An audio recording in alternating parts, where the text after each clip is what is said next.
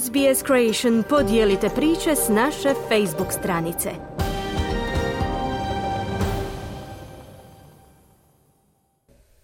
Vi slušate radio SBS program na hrvatskom jeziku. Moje ime je Ana Solomon. Okrećemo se sada vijestima iz Hrvatske. Premijer Andrej Plenković tvrdi da predsjednik Zoran Milanović i oporba rade polupolitički i poluinstitucionalni udar na vladu i parlamentarnu većinu. Oporba uzvraća pozivima na prosvjed, a protiv imenovanja Ivana Turudića na mjesto glavnog državnog odvjetnika. Vladajući analiziraju mogućnost uvođenja obaveznog vojnog roka. Potencijalni problem je priziv savjesti. Više u izvješću Siniše Bogdanića iz Zagreba.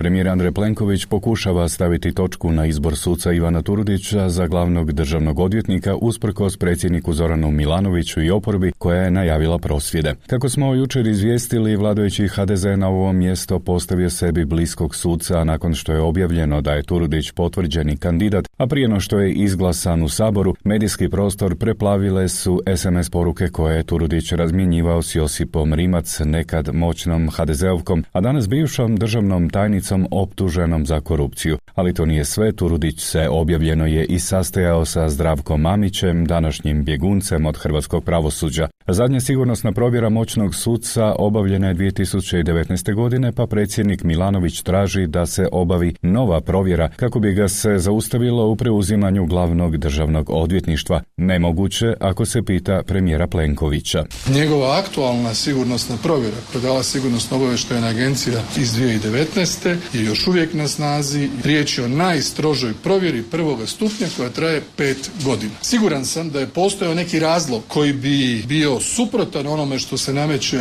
iz čitanja tog rezimea i onda u konačnici same ocjene, a to je da ne postoje nikakve sigurnosne zapreke, da bi službe koje su za to nadležne to vladi i signalizira. Priča je ad akta izglasavanjem kandidata u Hrvatskom saboru. Mi ćemo čekati da on preuzme svoju dužnost i vlada niti ima ovlast, niti namjerava to raditi predsjednik Republike ne može biti oporbeni političar i dovoditi u pitanje zakonitu proceduru izbora glavnog državnog odvjetnika. Ovo što radi on u kombinaciji s oporbom, to vam je polupolitički, poluinstitucionalni udar na vladu i na parlamentarnu većinu. Ja se ne sjećam da je predsjednik Republike tražio sigurnosnu provjeru za predsjednika Vrhovnog suda. Za razliku od njega, gospodin Turudić je prošao tri sigurnosne provjere. Ovo nije ništa. I postoje predsjednik Vrhovnog suda. Niti je ko tražio, niti je dao. I niko nije dovodio u pitanje.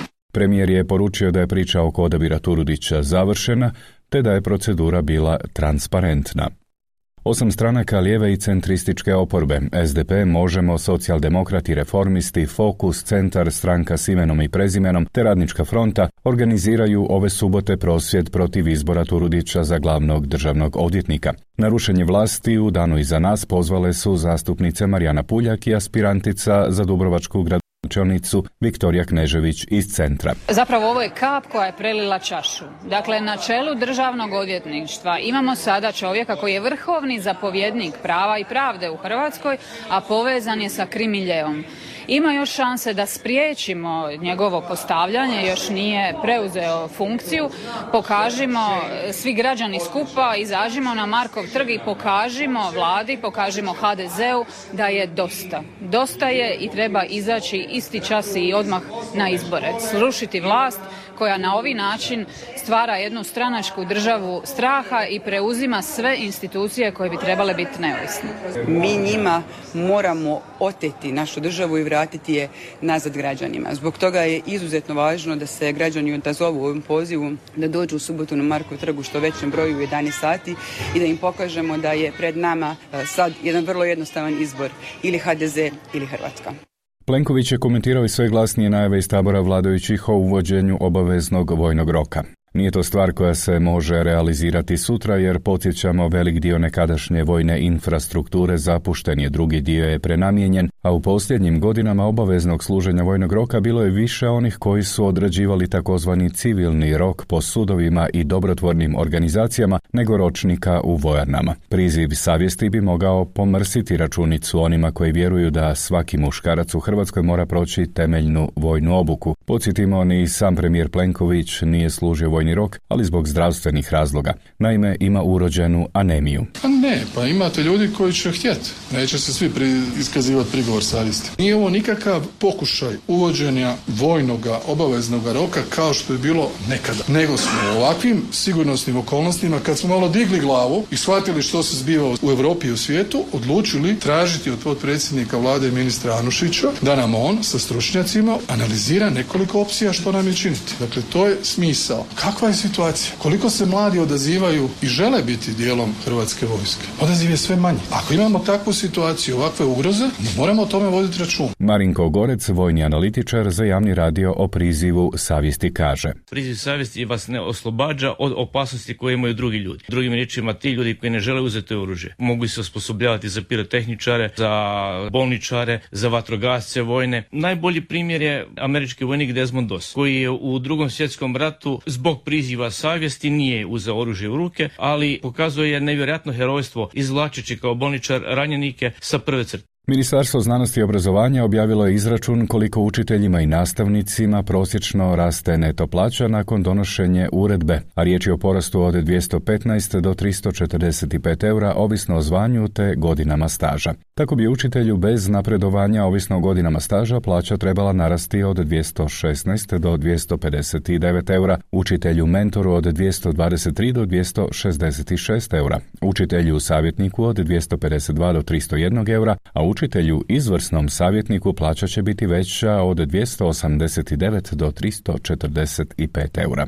Ministar obrazovanja Radovan Fuchs ističe da se ne radi o konačnom prijedlogu i da je to ono što je ponuđeno, a radi se o izračunu na osnovu koeficijenta 1,97. Naime, sindikati traže veći koeficijent. Nakon ministra Fuchsa još jednom premijer Plenković. Ja mislim da to javnost, da to učitelji, obrazovni radnici moraju znati. Moraju znati koliko u konačnici će on, on neće dobiti koeficijent 1,97 u, u, na svojem računu, nego će dobiti konkretan novac. Znate, nikad nije dovoljno. Svi bi htjeli sve više i više plaće, što je legitimno i normalno, ali to je nešto što je, ja mislim, vrlo, vrlo korektan iznos u okviru mogućeg. Ja sam zamolio ministre, maknut ćemo iz komunikacije koeficijente. 1,97, 2,17. To javnosti očito znači ništa, ali ćemo reći, neko ko je učitelj i zaposlen na mjestu X je imao primjerice u ožujku 2023. plaću 1000 eura, sad će imati 1300. Pa onda sigurno ova reforma nije protiv učitelja. Ili možda protiv liječnika. Ili možda protiv socijalnih radnika ili ljudi u kulturi ili u državnoj službi ili policiji.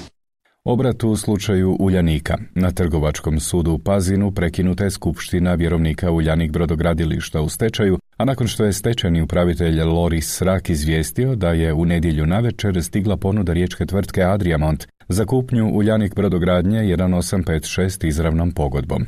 Nudi se 5 milijuna eura, a država kao većinski vjerovnik zasa traži 6 milijuna i 900 tisuća eura, pa će o ponudi odlučiti do petka. Samir Hadžić, predsjednik uprave Uljanik brodogradnje 1856 i Boris Cerovac iz nezavisnog sindikata radnika Hrvatske. Ne samo zbog ponude koja je stigla, koliko sam shvatio, kasno sinoć na večer ili nešto tako, ovaj, pa vjerovnici nisu mogli biti brzo upoznati s njom, nego i zbog interesa drugih koji uvjetuju e, nekakve ponude daljnje razgovorom s ministarstvima, s državom, što je razumljivo i što ne čudi. Čuli smo od svih tih investitora, znači mogućih kupaca, da žele razgovarati sa vladom Republike Hrvatske, znači sa Ministarstvom gospodarstva, Ministarstvom financija, jer e, bez njih i onako neće doći do kupovine. Znači, ni jedan ozbiljan kupac neće sudjelovati u kupovini ako ne uspije dobiti neku informaciju iz vlade. Toliko o aktualnostima iz Hrvatske i Zagreba za SBS, Siniša Bogdanić.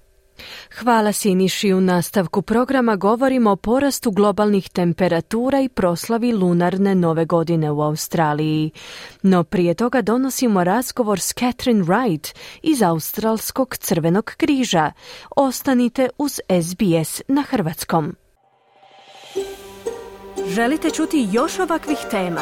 Slušajte nas na Apple Podcast, Google Podcast, Spotify ili gdje god vi nalazite podcaste.